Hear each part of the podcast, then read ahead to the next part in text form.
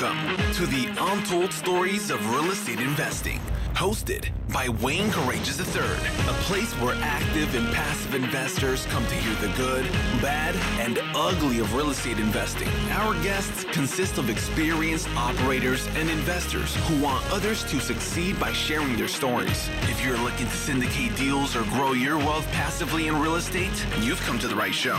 It's now time to sit back, take mental notes, and enjoy our next episode of The Untold Stories of Real Estate Investing. Welcome to the Untold Stories of Real Estate Investing. I'm your host, Wayne Courageous. For our next episode, we're excited to have Travis Watts with us today. This show is going to be unique in that we are going to dive deep into passive investing real estate. Travis is a full-time passive investor, having invested as a limited partner in over 30 deals. He's also the Director of Investor Relations with Ashcroft Capital, an investor and leader in the real estate industry. He has been investing in real estate since 2009 in multifamily, single-family, and vacation rentals. Travis began investing with Ashcroft Capital several years ago and has taken part in more than 30% of their opportunities. Travis also has a background in traditional Wall Street investing and obtained a Series 7 and Series 63 license while working at a major brokerage firm with more than $400 billion in assets. Travis now dedicates his time to educating others in the world of investing and has made it his mission to share passive investment strategies in order to help others achieve and maintain wealth in real estate. Welcome to the show, Travis. Wayne, thanks so much for having me. That is a very long intro. I should probably shorten one of these days. Well, I shortened it a little bit because I was like, there's so much good background, and it's unique for our show because we've been talking a lot about active investors since we launched in June and about their experiences, just everything ranging from single family, student housing, obviously multifamily. But it's unique because you have positioned yourself as a full-time passive investor. So I'm excited for you to be on our show. Have I missed anything? Anything else you want to say before we get started? Wow, man, that's all the real estate related stuff. I guess, you know, we were talking before the show, I've done a handful of just crazy out there things, you know, from live show production, audio visual. I worked for Walt Disney. I mean, it just oil field. I've been all over the place, man. But the one thing that's been consistent has been the real estate. That's always kind of been my underlying goal, side hobby, side hustle, and now full-time focus. So yeah, I think you nailed it. Perfect. And I know as we get going, you know, passive investing has allowed you to do a lot of the things that you've enjoyed. So I'm sure we'll talk about all the other things outside of real estate too, that you've been able to have success. So how did you get started in real estate investing, and what has continued to attract you in real estate investing? Sure. Yeah. A little bit of dumb luck and a little bit of prep. So in high school, I was out visiting my dad out in Colorado. My dad's a big garage sailor. So he was out that summer. He finds this book at a garage sale, brings it home for me to read. And it was called Rich Dad Prophecy. So not Rich Dad, Poor Dad, as everyone, you know, attributes to their gateway into real estate. But all this book really taught me, to be honest with you, all I can remember back in high school was it's basically just said, don't be in the stock market because we're going to have this huge meltdown, right? And this year, just for reference, was probably 2005, 2006, somewhere in that, you know, ballpark. So before the Great Recession. So that's all I really knew. Don't be in the stock market. It wasn't really a pro real estate book either. So, but I knew I wanted to get into real estate. My dad had a few single family homes. I love this idea of passive income. It made a lot of sense to me, something I can invest in and also use or change the use of, that kind of stuff. And so what happened was I kind of sat in cash, was going to college, was doing my thing, and wasn't ready to get into anything at that time. And then here comes the Great Recession, right? So I'm popping out and graduating in 2009 from college. I can't find a job anywhere, you know, it's total crap. But there was a silver lining, which was real estate was on sale, right? So I moved at that time back to Colorado, and I was checking out this 2-bed, 1-bath house, contemplating, do I want to get involved with real estate now as an owner-occupant, right? I got to live somewhere, so it's either rent or own. So the government's given out $8,000 tax credit. The home I'm looking at previously sold for about $165. It was selling for $95. And I thought, you know, worst case scenario, I'll get a roommate. It was near a college campus and that I was very familiar with. I grew up in Fort Collins, about an hour outside Denver. I thought, worst case, I'll just get a roommate. That'll cover my bills. And I'll see if this works. And so I think that's like where the momentum kind of started, was seeing a check be handed to me for approximately my mortgage payment. And I didn't have to do anything for that check. You know, I just had to open up, you know, a spare bedroom basically. And that concept really resonated with me. I wasn't making much money at the time at my job. And I thought, man, this, I want to do this times 100. You know what I mean? This is like really what I want to focus on. So I dove headfirst into single family. I did fix and flips, vacation rentals, buy and holds, house hacking, owner occupied, rehabs, all kinds of stuff. And by 2015, I had burned myself out completely, just too hard, too fast. And I was working an oil field job, which was 14-hour days away from home. I worked in the Middle East. It was too much for me. I bet there's a lot of folks out there. I know there's a lot of folks out there that are career focused, engineers, doctors, lawyers, attorneys, right? Who want to stay career focused. They enjoy what they do, but don't have the time to go, you know, bouncing around on the weekends to neighborhoods and trying to find off-market deals and, you know, knocking on doors, all that kind of stuff. So 2015 was a big pivot year where I thought, hey, listen, I love real estate. I love the tax advantages. I like, you know, a lot of things about investing in real estate, but I don't like to be hands-on. I don't like to be managing tenants, putting things together myself. I wasn't very good at rehab and being a handyman. So I just wanted to invest passively, hands off. And that's where I discovered multifamily and syndication investing and private placements. And just basically the bottom line was, how do I become hands off as an investor? So 2015 through 2020 has been 100% passive deals. And I sold all my single family, and that's all I do. And so that's created some miracles in my life and with my wife and just kind of our lifestyle overall. So I'm sure we'll get into that, but that's kind of the recap of how I got started and what brings us here to today. Yeah. It's unique that you've had that active experience from 2009 to 2012. You realize that, hey, it's not exactly what you want to do for the reasons you mentioned. And then, you know, 2012, you mentioned the pivot. So how did you find the deal sponsor, and what did you do to prepare yourself, educate yourself to get on the passive side? Yeah. No, it was, so it was 2015 was the year, the big pivot year. So it was, here's what I did right and what I did wrong. The good thing was I did go back to the drawing board. I did dedicate, I did set goals. I did listen to podcasts and read books and do all these things. The problem was, again, I went too hard, too fast. And I set this goal in January 2015. I said, I'm going to read 52 books this year. That's a book a week. And I'm going to knock this crap out and I'm going to figure it out. Well, the problem is, if you're reading 52 books a year and podcasts and audiobooks and mentors and networking groups and there's no spare time, right? So I'm back to you know, square one. I don't have the time. So I wasn't taking action as much as I probably should have been. It's kind of that finding that balance, that, you know, equilibrium between educating yourself, cool, getting a few takeaways, and then go out and try it, you know, go experiment with that. So that's kind of what I failed to do ultimately that year. But I did catch up 2016, 2017. I mean, I got to where I wanted to go. It's just 2015 was too hardcore. I probably should have read like 5 books, right? that were like very relevant to what I wanted and just gone that way. But in any case, you know, to answer your question more specifically, how did I find these sponsors? Not the right way, I guess. I found some local folks that were local to where I live that were doing syndication. What's that? Is that in Colorado? Yeah, that was in Colorado. Yep. Yeah. So some Denver groups. But the thing was, they weren't doing Denver deals. They were doing deals in other states, right? And for some reason, I thought that would be so important to find a local operator. I don't know why I thought that. But they were newer to the space, didn't really have the experience, track record, whatever. But I did like the people. I did like the general partners.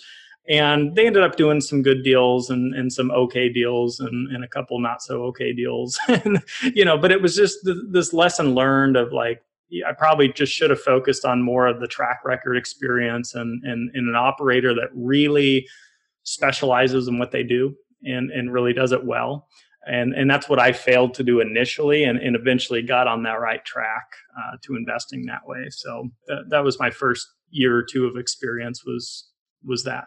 No, it's good advice. And I think a lot of people, I mean, it's especially with the relationships, you know, when you have those relationships with the deal sponsors, it goes a long way. And best way to, you know, a lot of times the relationships come with your local group. So definitely pros and cons, especially if they're, if they're local and they're investing in those, you know, cities and they have a track record, or they're partnering with those that have a track record for sure.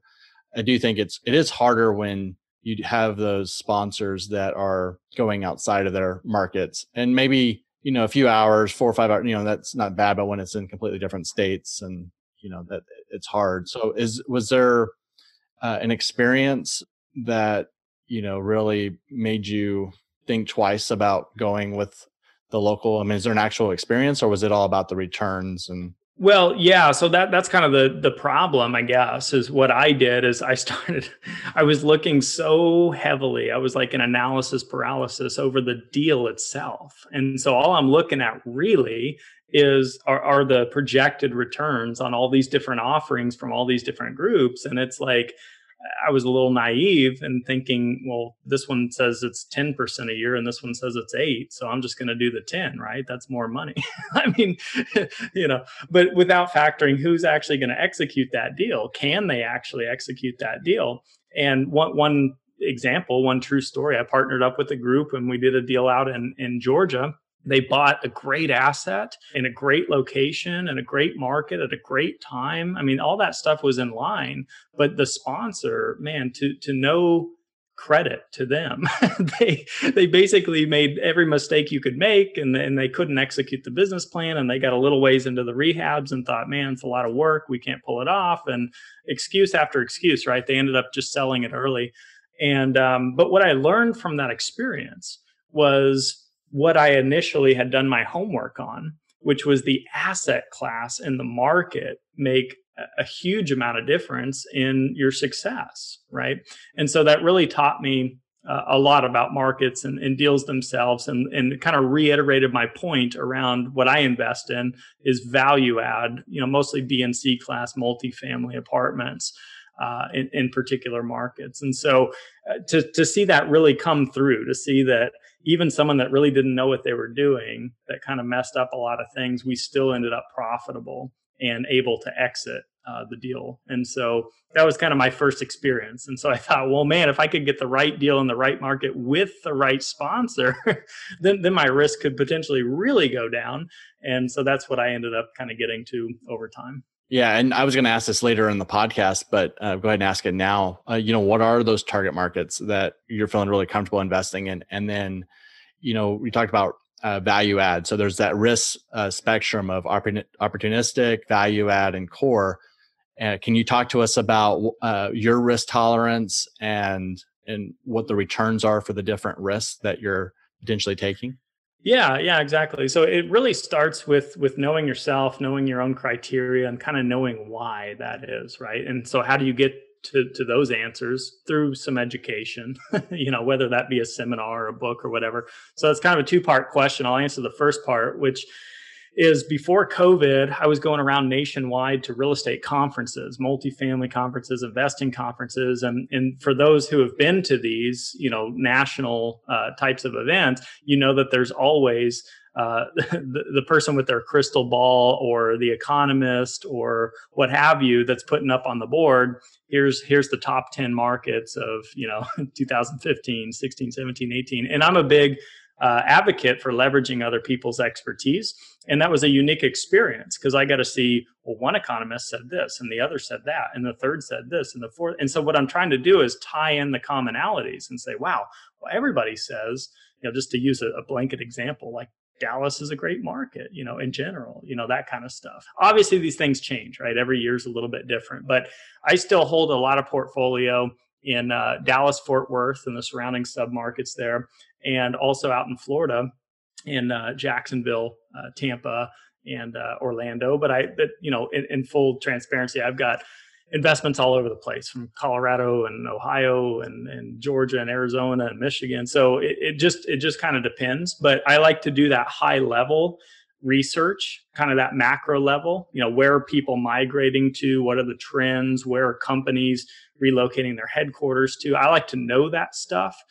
from a high level. And then I let the sponsorship group fill me in on why a very specific submarket might be a great play or a great investment. You know, I can't memorize all the submarkets out there, so I kind of leave it to the experts to fill me in on that. So that's kind of how I go about doing it. The other question, the second part of your question was about kind of the core, the value add, the opportunistic, and the risk reward ratios. So for those listening that may not be familiar, and in full transparency, I'm not 100% familiar here, but I can go through like what core is, which is basically kind of your safest, quote unquote, investment profile. Usually you've got a low debt leverage with it. I've seen even like 50% debt, and we're talking about a loan or a mortgage, right?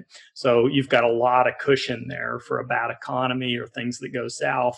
You've got room, you know, to kind of save yourself, so to speak.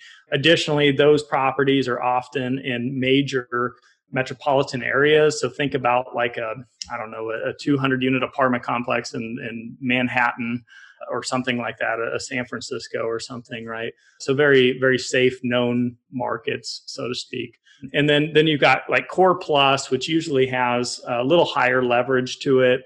And by the way, core and core plus is kind of like where a lot of institutional capital plays in that environment. So pensions and REITs and things like that. They don't want unexpected events. They don't specialize in massive rehabs for the most part.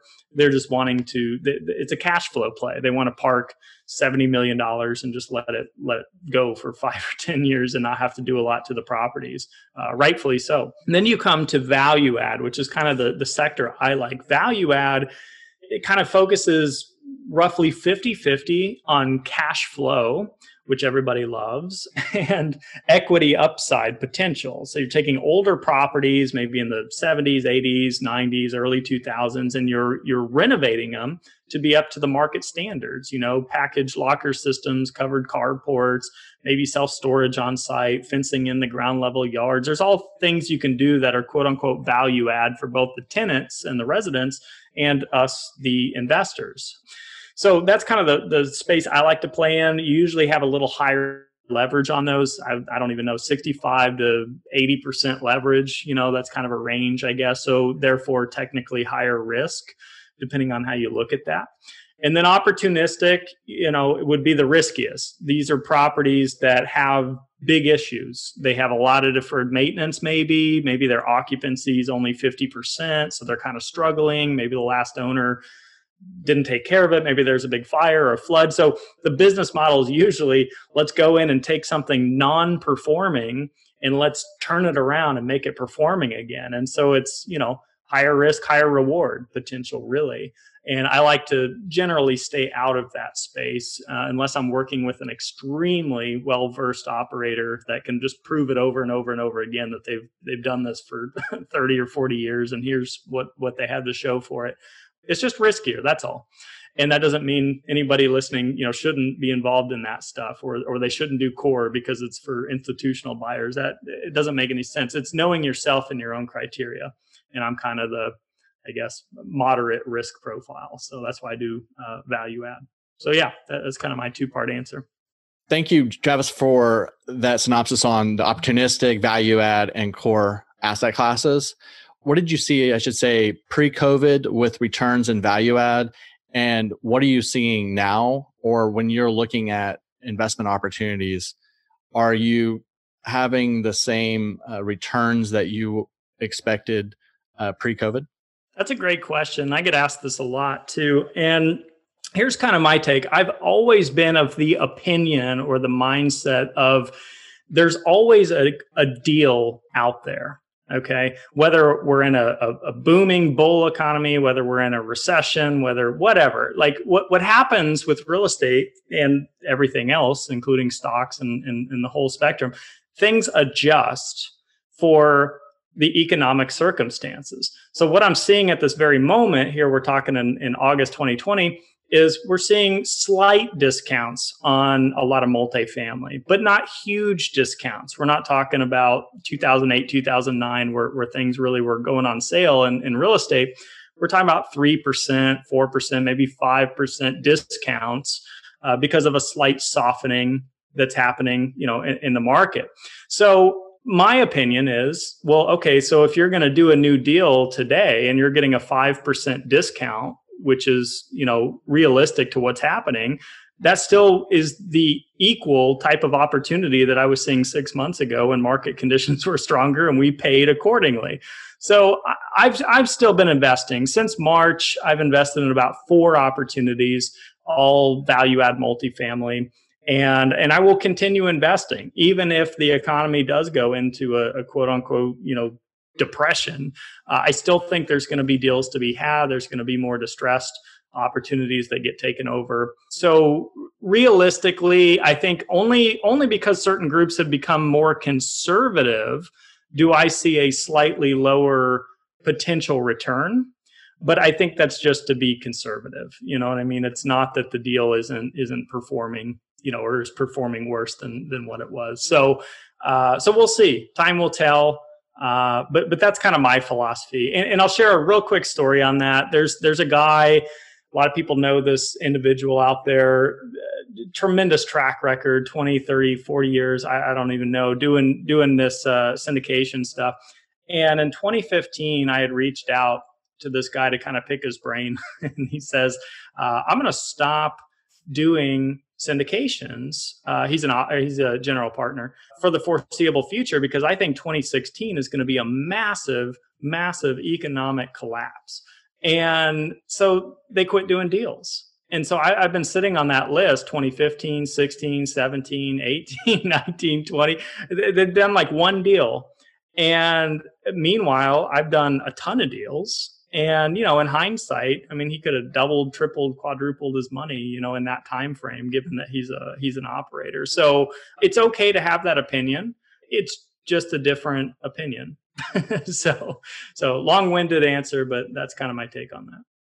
No, it's a great answer. And the next question I have really in relating to COVID is, when you're looking at deals that sponsors bring, you've talked about, you know, markets that, you know, you're bullish in, Dallas being one, certain markets in Florida. Is there anything changing on the way on how you're looking, you know, separate from returns that we just talked about, but any other things that now you're looking more carefully at when selecting that deal? Yeah. I mean, just in general, what I'm looking for right now is a little over the top being conservative. So there was a recent deal I was looking at where they've got a full 2% margin on their exit cap rate to what they're going in at. So that's being pretty conservative. That's assuming a pretty weak market upon exit.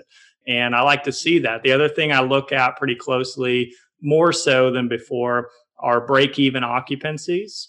They were kind of creeping up, you know, again, for anyone listening that's not familiar, you know, you got 100-unit, let's say, property, break-even occupancy, 70%. So you can lose 30 tenants and still be able to pay your bills before you start running into trouble. Now what I'm seeing is 60%. I saw one deal a couple of weeks ago, 50% break-even occupancy. These are great, because if you look back at the history of the property, which most often you can see on these older properties, it's probably never hit that low of an occupancy.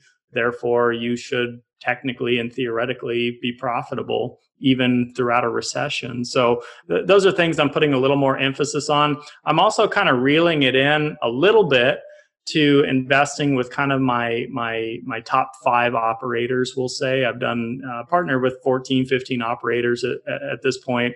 I'm kind of going with the ones who have outperformed, not just financially outperformed, but outperformed my expectations of what I expected them to do in communication, transparency, reporting, being on time, you know, that kind of stuff.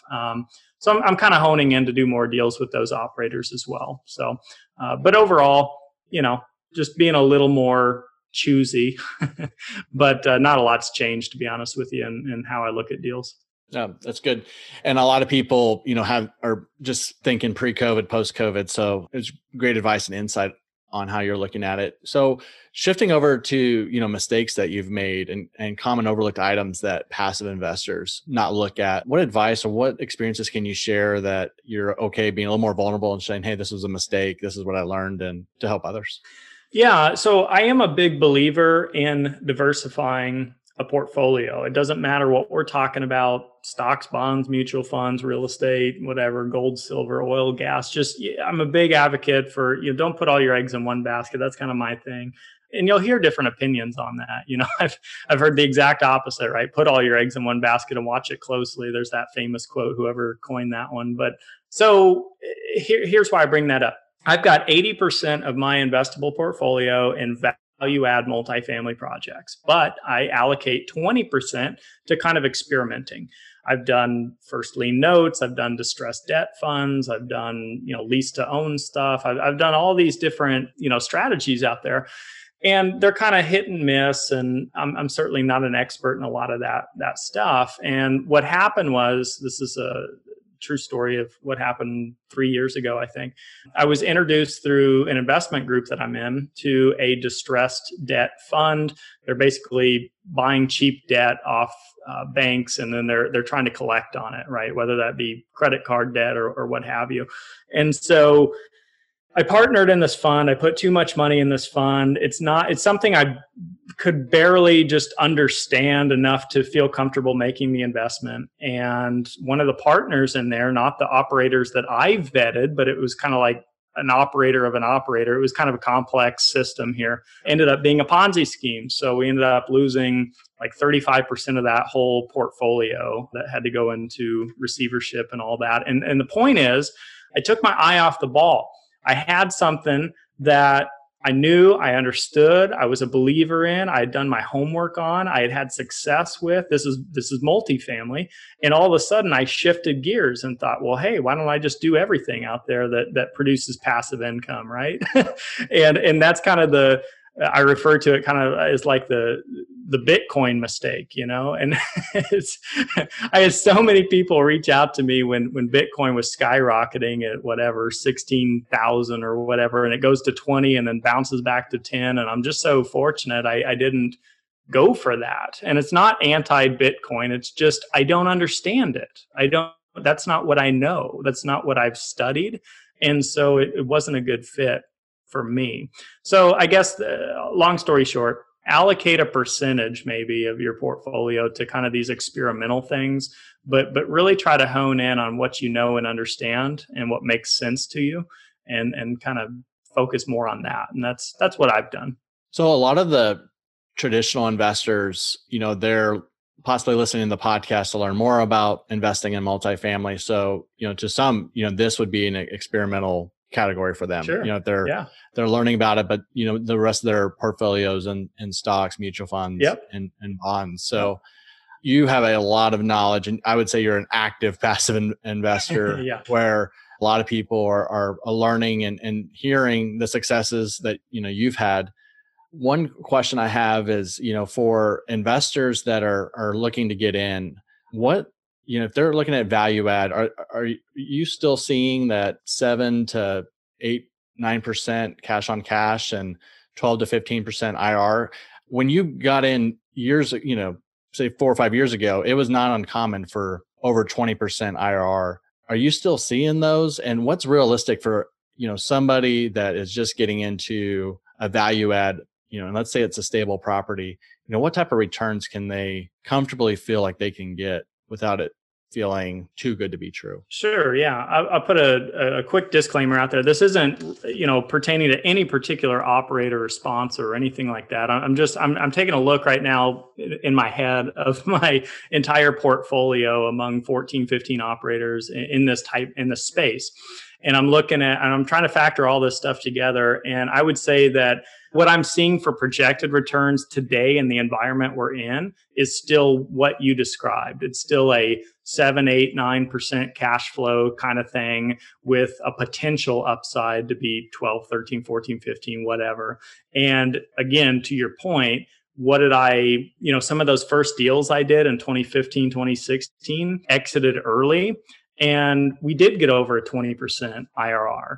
You're exactly right. And so I look for groups that kind of under promise and over deliver. And in full transparency, since COVID's hit in March, I haven't had any properties sell. So I can't realistically give you an answer to like how that's affected things. I think a lot of owners right now are just sort of pumping the brakes on putting things up for sale in hopes that they don't have to take a discount on these properties given 12, 24 months out from today, and kind of looking back and going, crap, you know, we sold that for a 5 or 6% discount and we should have just held it. So I don't know. Markets, you know, everybody knows we have market cycles. We have the ups and downs and the great times to invest and the not so great times to invest. But again, the way I look at it, what gives me sleep at night is not putting too much emphasis on IRRs and potential equity. It's just looking at cash flow and saying, is that conservative? Is that realistic? If I invest in this property and they tell me there's a 7% preferred return, do I really think it's going to continue a 7% pref through a recession, through the ups and downs and the sideways? And if I do believe that, I'll invest in it. And that's really what I'm looking for at the end of the day, is I'm banking on the cash flow. So everybody's different. That's just kind of my take on it. But yeah, there haven't been massive adjustments, as we talked about, that I've seen personally through COVID. Some kind of similar deals to 2019 for the most part, maybe a slight discount. Yeah. And you mentioned earlier with the value add, you have that 50% cash flow and 50% equity, you know, at the end of sale. So, you know, you're looking to get those 7 to 8, 9% annual returns. And then at the upside, when that strategy has been completed with renovations, stabilizing the property, higher occupancy, higher rents, making the property more efficient on operating expenses, year 5, year 6, that's when the larger equity piece comes in, right? Right. Yeah. Just rough numbers. It's not always 50-50, obviously, but yeah, just in general, that's sort of what you see is, you know, 7 to 9, and then hopefully and technically you can double that type of return at the end of the project. When all is said and done, you're looking at how much you really got in hand over that, say, 5-year period. You're looking back and averaging that over 5 years, and hopefully you're in the double digits. So in my experience, it has been that way. Just so everyone listening knows, you know, the dreams have come true, but you know, but you never know. You never know, right? Bad operator, bad market, shifting demographics, recessions, all things factor in. Political risk, interest rates. I mean, a lot of stuff could change in the environment. So that's why I try not to put too much emphasis on predicting what the world looks like in 5 years, because nobody knows. Yeah. Which is the importance of that cash now, cash flow. Right. Exactly. Today, not looking out that 5 years. But I think, you know, from anybody, whether you're an active passive or you're a passive investor, you know, looking at the underwriting, or at least the projections, you know, what's year 1 in today's environment? Are they showing any rent increases? You know, and if they're showing a 2 to 3% increase on year 1, you know, that should bring some red flags. It should be 0, possibly, you know, negative in some markets on rent. And then from operating expenses, you know, you had mentioned that your break even on some of these deals that are being presented are 50, 60%. I mean, that's incredible. Are they leveraging their size in those markets to allocate labor? What are they doing? If rental rates aren't dramatically going up over the next 2 years, then obviously they're dramatically reducing expenses. Have you dug into those? Yeah, these are just, again, kind of as a general disclaimer to a deal like that. If you're seeing a break-even occupancy, it's probably not that they're getting some incredible deal, you know, that's off market. It's probably a lot to do with, you know, the debt leverage and things that they're putting on it. And in general, what you're going to see with something like that are probably lower projected returns. So this is why it's important to know your risk profile, right? Because a lot of folks, even years ago, even in 2015, I was talking to an operator. He was launching a fund, and he says, it was like 2 things, which I thought were crazy at the time, but there was a lot of people in the boat that kind of resonated with this. It was something like, we're only going to put 50% debt leverage on our projects, and we're only going to distribute 75% of the available cash flow. It was something like that. And just to be like ultra conservative, because there's always folks in the mindset that we're about to go into the Great Depression. It doesn't matter what year we're talking about. And there's a lot of people that resonate with that message. So, you know, if you're okay with, you know, 3, 4, 5% annualized returns, there's ways to, you know, to have a conservative project line up to that. But there's also folks on the other extreme spectrum that are into that opportunistic stuff or the new construction and new build and think, God, I could potentially double my money in 3 years or something like that, you know? Yeah, potentially, but there's a hell of a lot of risk in that too. So, but hey, you know, whatever, you got $100 million and you're putting 50K into it, whatever, right? So it all goes back to the risk, right? Right. If you have the money that can be a little more risky, then sure. It goes back to your structure of, if you're having 80% into assets that, you know, and 20% that you're testing out or, you know, seeing if it makes sense, yeah, you know, you can balance that.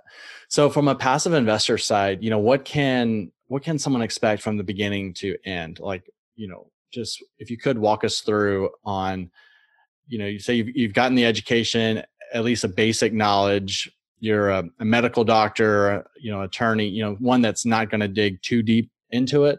So let's start with that. Yeah. Yeah, kind of what to expect there. To my surprise, too, when I got into this whole world of passive investing and private placements, I guess my assumption in the beginning was, if I'm going to be an investor in apartments, I'm going to have to be like a billionaire. I'm going to have 20, 30 years of experience in real estate, or these are like my preconceived ideas.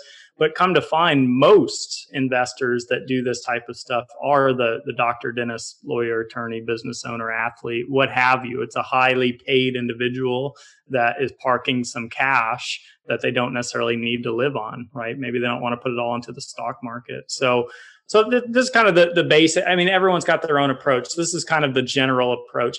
It's a relationship business, so you need to build some relationships. Now, that can be done as simple as going to Google and finding some operators and then calling them up and saying, what do you do? I'd like to get to know your firm better. I mean, you can do that. You can get on forums like BiggerPockets and what have you, and kind of network with people who's been investing in the space. What's your success been? What operators do you like? You know, you kind of have some private messaging there. For me, it was seminars. I just found that, hey, I know we can't do it at this very moment, you know, besides the online conferences, but I like being in an environment where there's 1,000 people and 200 or 300 of them are passive investors. And I can just kind of mosey around and pick people's brains, so to speak, and swap experience. And I got to learn who some of the key operators are and kind of what to look for and all of that. So it starts with the education and the networking, right? And building relationships to an extent, figuring out who you want to partner with, because ideally you've already figured out what you kind of want to do, what your criteria is. Do you like value add or core or self-storage or mobile home parks? You got to do the kind of some of that education up front, whether through podcast or reading. And then all I'm trying to do at the end of the day is align my interest and philosophy with other people that have a like-minded idea. You know, we kind of generally agree on just general concepts, like whether that be markets or deal types or the economy or whatever. So you're kind of like building a friendship, more or less. You're going to be communicating with these folks for 3 years, 5 years, 7 years, 10 years. It depends on the business plan. So you want to make sure you do your due diligence that way. And then you're getting on their deal list. So they're saying, hey, we'll keep you in mind when we have a new opportunity pop up. Be sure to send it your way, that kind of stuff. And so expect to get an email at some point that says new opportunity, you know, 300 unit in Dallas, blah, blah, blah. And then you start vetting the deal, maybe get some references, keep, you know, talking to the operator, get your questions asked, attend the webinars, the Q&A calls they have, stuff like that. And then you're just making a decision, really. I mean, what we're talking about right now is all the active part of, you know, being an active passive. And once you make that decision, I like this deal, I like this operator, I want to do this, you know, send in your funds, sign your docs, and, you know, off you go. You can be as passive as you want to be. You'll usually get either a monthly update or a quarterly update, and a monthly distribution or a quarterly distribution, depending on the business type. And like I said, it's 3 years, 5 years, 7 years, 10 years, depending on the business model. And away you go. And, you know, as you go through these motions over and over and over, when you have the spare time, it gets easier and easier. And this is where you can start to scale a portfolio passively. You know, you can go from doing one deal like that to having 50 deals. I know people in my network that have done probably 150 plus private placements, you know, as a passive investor, and they can get through them pretty quickly. They've looked at enough deals at this point. So yeah, that's kind of the general process.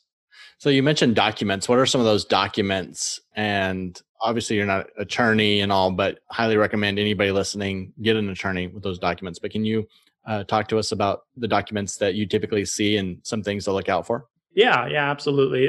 In the private placement world, again, for those listening that may not be familiar, so publicly traded companies have to do a certain bit of reporting and transparency, you know, in a public way, to where investors buying a stock, for example, don't have to sign a bunch of paperwork and go through all this on their own. When you get to the private world, it could be a similar type of investment or company or real estate project, but there is a lot of paperwork involved because they have to disclose a lot, you know, due to the SEC regulations. So what you commonly have is a PPM, that's a private placement memorandum, kind of outlining what this investment is, what the risks are, you know, so that you fully understand who's involved and what exactly you're investing in, that kind of stuff. That's a pretty long document. It can be sometimes hundreds of pages. It could be, let's say at minimum, maybe, I don't know, 100 pages. But this is where you want to leverage some expertise from your own legal team to get through that. And so you're signing that and making sure that makes sense to you and you don't have any questions. And if you do, ask those questions.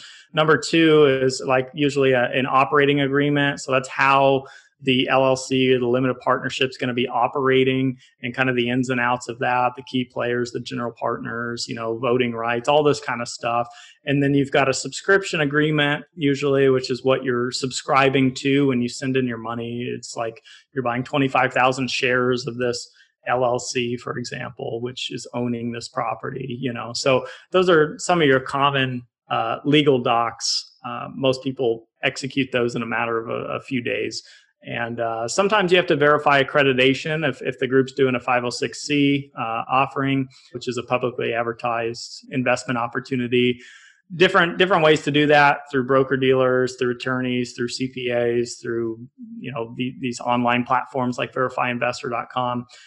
Just making sure that you meet that criteria to be an accredited investor. Other groups do self-certification because they do 506B offerings, you know, Regulation A, that kind of stuff. So anyway, you know, each one's a little bit different, not to get bogged down in all the legal jargon, but that's typically and commonly what you might expect.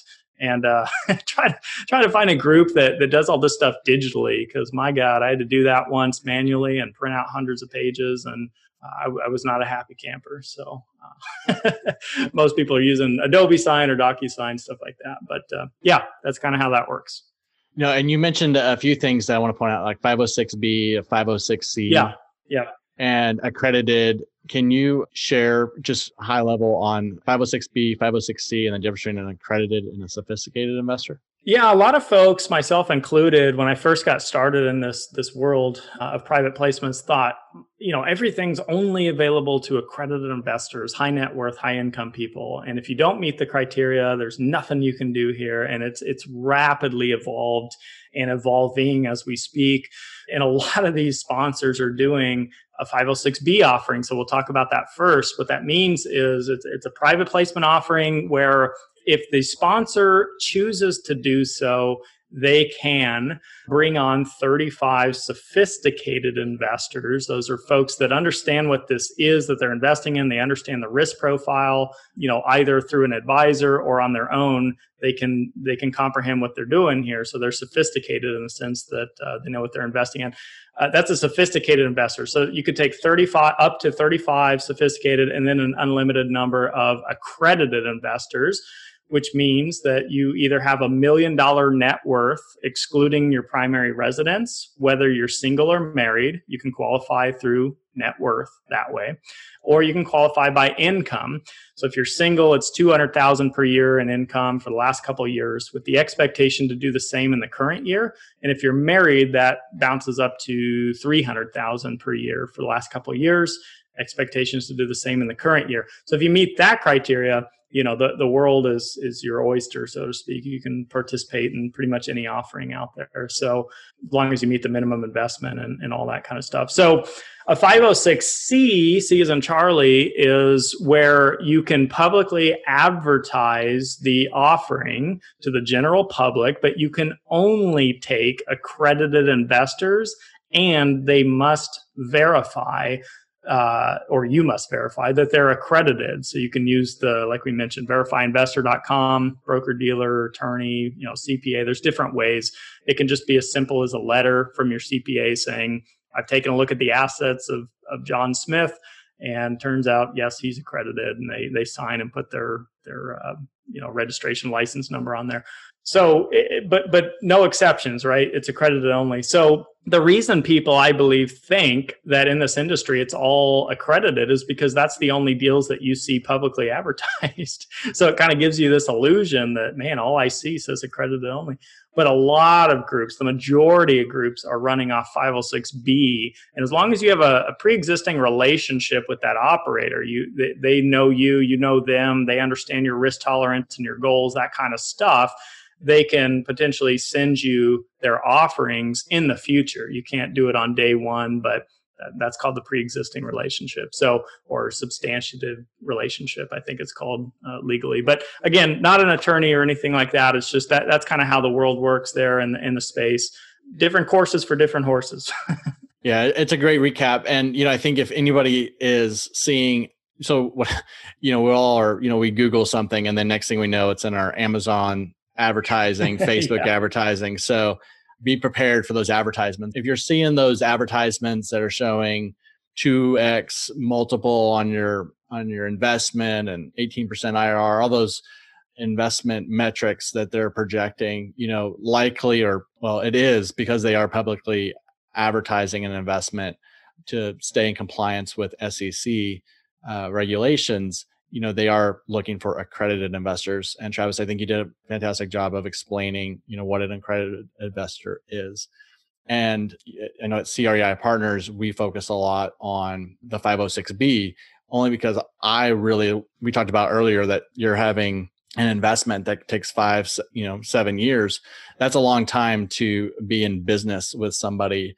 And it just, for me and many other deal sponsors out there, are looking for having that relationship, which is required in that 506B. So Thank you, Travis, for going into all those details from the legal aspects. And I know you're not an attorney, so caveat, talk to an attorney. But I think anybody that's listening in from passive investor side, a lot of value was made there. Awesome. You bet. So have there been any real estate investing stories that you haven't shared but want to share to help others avoid pitfalls? You know, I think I've shared just in general, you know, through Instagram, Facebook, podcasting, pretty much most of my stories. But, you know, the one that I alluded to earlier really just continuously sets home with me that, you know, you got to partner with the right folks. You've got to invest in what makes sense and what you understand. And if you don't feel comfortable or ready, then just simply don't invest, you know, until you are. And, you know, taking your eye off the ball like that can be sometimes disastrous. So, yeah, I think that the more education, I forget who coined this quote, but it might have been like Robert Kiyosaki, but when your education goes up, your risk comes down. And so I'm a huge advocate for self-education, whether it's through networking and mentors and coaches and programs and seminars and podcast books. It doesn't matter. It's just whatever works for you, and keep on learning, keep on, you know, like I mentioned earlier, I study the macro level trends. So I like to look at kind of what's happening generally in the US right now, and tax-wise, political-wise, you know, migration trend-wise. So just keep up with that stuff. You don't have to be active per se, but, you know, when you get 5-10 minutes, read a few headlines and maybe run a Google search on the weekend and just kind of stay fresh with it. So, yeah, words of my wisdom. Perfect. Well, that answered my next question, unless you had anything else on it, was any financial advice on saving or diversifying income to gain financial freedom. Yeah, you know, we really didn't get into this topic, and I'll cover it real quickly, but I came from a very frugal mindset at a young age because of my parents, right? Both parents were extreme frugality and still are today. And I'm grateful for that now. I used to kind of think it was it was crappy when I was younger being called cheap, but the politically correct word is frugal. And but anyway, what I kind of did is 4 steps really. This is kind of what I believe at the core of things, unless you're going to inherit money or sell a business for millions of dollars, which is great, you know, and I recommend that. But for me, it was like, make as much money as I could make using my highest and best, you know, network, skill set, what have you, right? So that was an oil field job.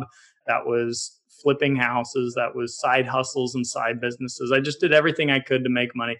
And then number 2 is living on as little of that income that you generate for a period of time. This isn't a lifelong philosophy. This is like, say, 5-10 years, that kind of thing.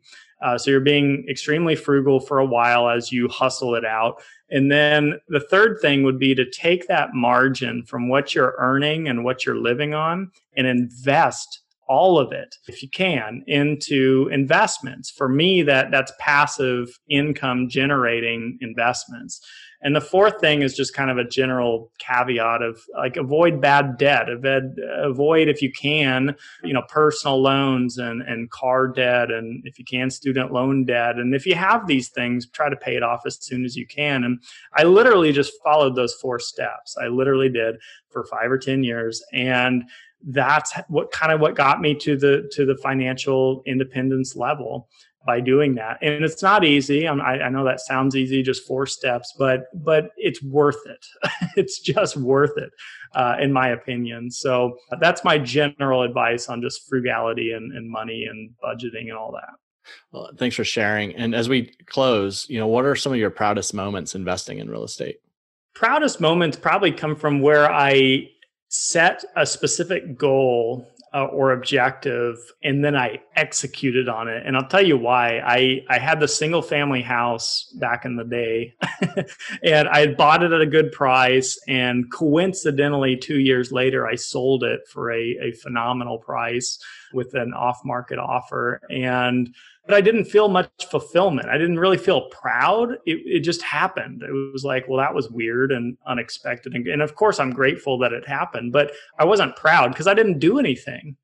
That wasn't what I set out to do. It wasn't my plan. So instead, the things that make me most proud are where I really hustled and I had my criteria defined and I found an off-market property, and I was, you know, whatever. And then I just banged out the execution of it, invested in the right areas because I did my research and whatever. Then I get some kind of return on the flip side and think, wow, you know, I created that, I produced that, that was really cool.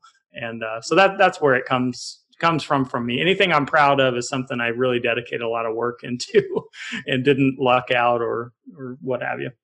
Well, I'm grateful that you are able to be a guest today, and I appreciate, you know, all the insights. Travis, are there any other items you want to share about Ashcroft or yourself, and how can listeners find you? Yeah, absolutely. And I appreciate you having me on the show too. And some that we didn't talk about is a big way that I give back is giving my time back to others who are on their own journey to financial independence in any capacity. And so what I do, I created this Calendly, little calendar link. And I do these 15-minute Q&A calls with people all over the board, nationwide, 18-year-olds, 70-year-olds. We talk anything real estate. And I open that opportunity seriously to anybody. There's no upsell. I don't sell. I don't have any books or conferences or seminars or programs. I just like to network. And right now in COVID, it's very tough to do so at conferences. So this is kind of my networking that I'm missing a lot. So if you want to set up a free 15-minute Q&A, anything we talked about here, you have questions on, or you want to talk about your own situation, I'm happy to do that. I'm not an advisor or anything like that, but I'd just be happy to swap experience, share lessons learned. And second thing I'll mention, I have a 20-page PDF download. Again, not anything for sale, not an upsell, but it's called Understanding Real Estate Private Placements. And it's basically a quick rundown on industry terminology, how this stuff works from the inside out, how to vet markets, operators, that kind of stuff. You can get both of these, that call and or the PDF, one, the other, both, whatever, at ashcroftcapital.com/connect-with-Travis. So it's ashcroftcapital.com/connect with Travis. Yeah, please do, because I genuinely, wholeheartedly love networking with people and talking real estate. My wife's about sick of hearing about it. So please give me that break. Well, Travis, thank you so much. I hope you stay well and safe, and look forward to connecting with you soon. All right, Wayne. Thank you. Take care. That's all for this episode. We hope you subscribe, share, and leave a review of the show. For more information about passively investing in multifamily apartments, check out Wayne's free ebook by going to CREIPartners.com/ebook. Also, follow us on Facebook by searching CREI Partners. This was the Untold Stories of Real Estate Investing.